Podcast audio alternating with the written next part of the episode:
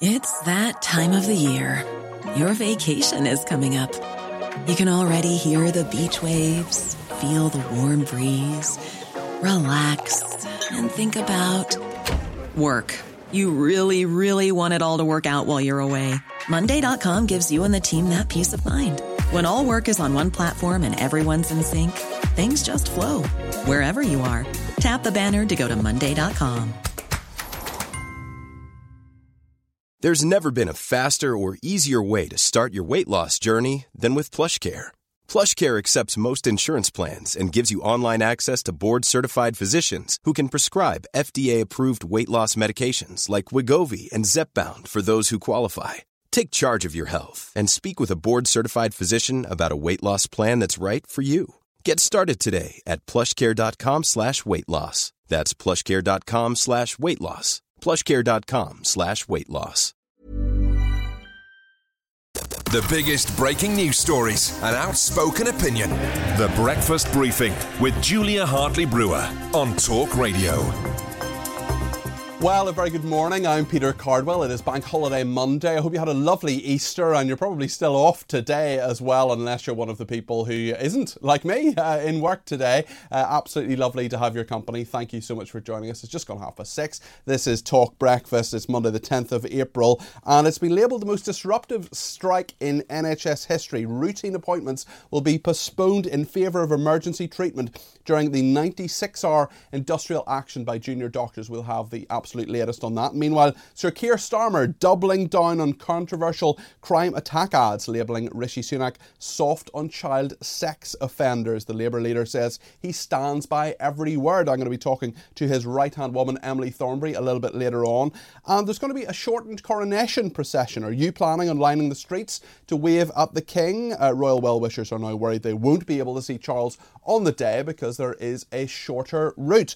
And you pay a fortune to see a musical, and then you're told you can't even sing along. Theatre etiquette is in the spotlight after rowdy audience members halted a performance of The Bodyguard in Manchester. What do you think about this? I mean, it's such a big sacrifice for so many people. It's a big special occasion. Shouldn't you be able to sing along? Let us know what you think about that or any other stories. 0344 499 1000. I'll be taking calls this morning, as many as we can fit in between now and 10 o'clock. 0344 499 1000. You can text me on 87222. Be sure to use the word talk in your text and you can tweet me at TalkTV or follow me at Peter Cardwell. It is 6.34 a.m. I'm Peter Cardwell and this is Talk Breakfast. It's a pleasure to have your company and remember if you're listening on Talk Radio, don't forget you can watch on Talk TV. Switch the telly on to Sky 522, Virgin 606, Freeview 237 or FreeSat 217 or via YouTube or the Talk TV app. And don't forget you can watch the whole programme again on talk.tv. I'm delighted that Sam Armstrong from the Free Speech Union is with me this morning. Good morning, Sam. Good morning, Peter. Well, it's been quite a dramatic weekend. There's been lots happening. What do you make of the fact that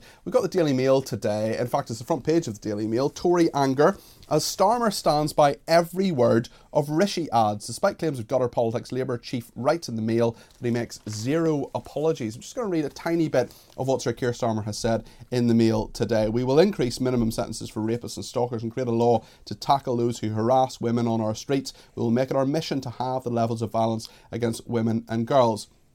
Um, and, and uh, he says, uh, as a former director of public prosecutions, my life's work has been about making our country safer and more secure. So he is um, saying that Rishi Sunak and successive Tory governments have let criminals get away with it because they don't get it. They've never lived in these neighbourhoods. They don't understand people's lives. They've never walked in those shoes. I have. I know exactly who suffers when government goes soft on crime. Not those insulated from its effects, but ordinary, decent people. This is strong stuff from Keir Starmer. What do you make of it? It is strong stuff, and actually, um, I'm not sure everyone will agree with me, but I actually think these adverts were smart politics from Keir Starmer he was getting taken out and about on crime. We saw that the Conservatives were trying to go after him on exactly that issue. And what he said is, no, I'm going to go even tougher.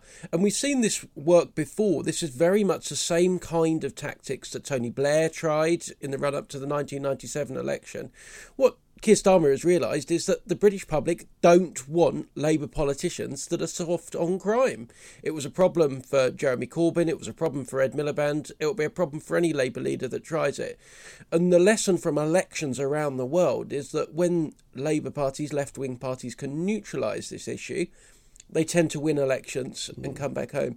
Do you it, think they're, do you think they're doing that with this? I mean, there's a lot of controversy over these uh, tweets and so on. Maybe it's just a Westminster bubble. Maybe people don't care about it. Maybe it's actually something that is working uh, that politicians are annoyed about, but maybe people in the country aren't. What do you think? Let us know what you think of this ad. This ad that says uh, we're going to be asking Emily Thornberry about this later on. By the way, do you think do you think adults convicted of sexually abu- assaulting children should go to prison? Rishi Sunak doesn't. It also was a mock-up of his signature as well. Under the Tories, Labour say 4,500 adults convicted of sexually assaulting children under 16 serve no prison time. Labour will lock up dangerous child abusers. Do you think this is working, Sam? Do you think this has actually got cut through? We're talking about it, of course. There are people in the country who will be, some will be abhorred by this, some will say, actually, fair enough. Front of most national newspapers, Keir Starmer says he will be tougher on crime than Rishi Sunak. People might not like the tactics, but I sort of see the ghost of Dominic Cummings in all of this. These kind of vote leave tactics, shock and awe, get people onto your topic of conversation, get into their logical loops on the other side, stop them thinking. The Tory party don't know how to respond.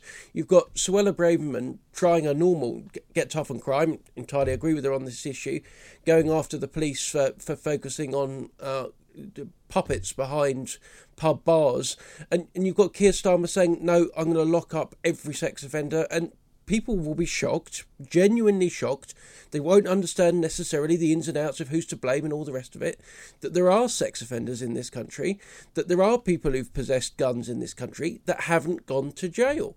People think if you commit a crime like that, prison is is frankly the first of what should come in a lengthy set of punishments for you. And they're fed up of politicians sort of patronising them talking tough sometimes like the Tory party do and they're not actually delivering. Tory party have been in government 13 years now. How is it at the end of that that you've still got sex offenders that aren't going to prison? Ultimately yes it's a matter for judges but parliament sets the laws as to what the minimum punishments it's an be. interesting one actually and it feeds in a little bit to immigration does it not? In that certainly uh, Boris Johnson wanted to put pretty well put Priti Patel as Home Secretary, Suella Braverman uh, as Home Secretary as well under uh, both Liz Truss and then Rishi Sunak as well. It's interesting, isn't it? Because you have two people, two women who are seen to be very tough, very tough on crime, very tough on immigration, yet the rhetoric doesn't always match the reality, does it? Yes, and I think I, I think you'll know this well, Peter. That that, that sometimes that where the rubber hits the road, it gets tricky. I mean, the fastest way to solve immigration is to leave the European Court of Human Rights. The fastest way to solve people committing serious offences not going to prison is to set minimum sentences. But there are good justice reasons not to do either of those mm. things. I'm not saying I agree with them, but there are good justice reasons not to do it. And when the tough calls have come on the ECHR on minimum sentences, tough minimum sentences, the Conservative Party over the last 13 years has decided, and I think it's a deliberate decision, not to take those big steps. Now that's fine, that's that was their call, but it does leave the space open when the public see these issues that they want fixing aren't getting fixed. They're saying, well, hang on, we've trusted mm. you in 2010, we trusted you in 2015, 2017, 2019, and still. Where's the change? Still nothing. What's happened? Exactly that. And and Keir Starmer is ruthless. He doesn't care. He's Is he though? Do you I, think he is? I think he is genuinely ruthless. I don't for a minute believe that he wants these criminals locked up. I don't for a minute believe he's going to be tough on these issues. But he's ruthless enough to pretend You don't believe? Is. Why do you not believe it? I, mean, he's been the director of public prosecutions from 20, eh, 2008 to 2013, and actually some people say he has more to do with how many people get locked up for sexually assaulting children than Rishi Sunak does, who became an MP in 2015, has never had a Home Affairs brief, and has been Prime Minister for less than six months. Yes, and before that, Keir Starmer was working very hard as a human rights lawyer to undermine many of these particular particular laws. I, I, make no criticism of him for doing that, but many people would think actually his values aren't really this. He's not that patriotic. He was he was a Republican for many years.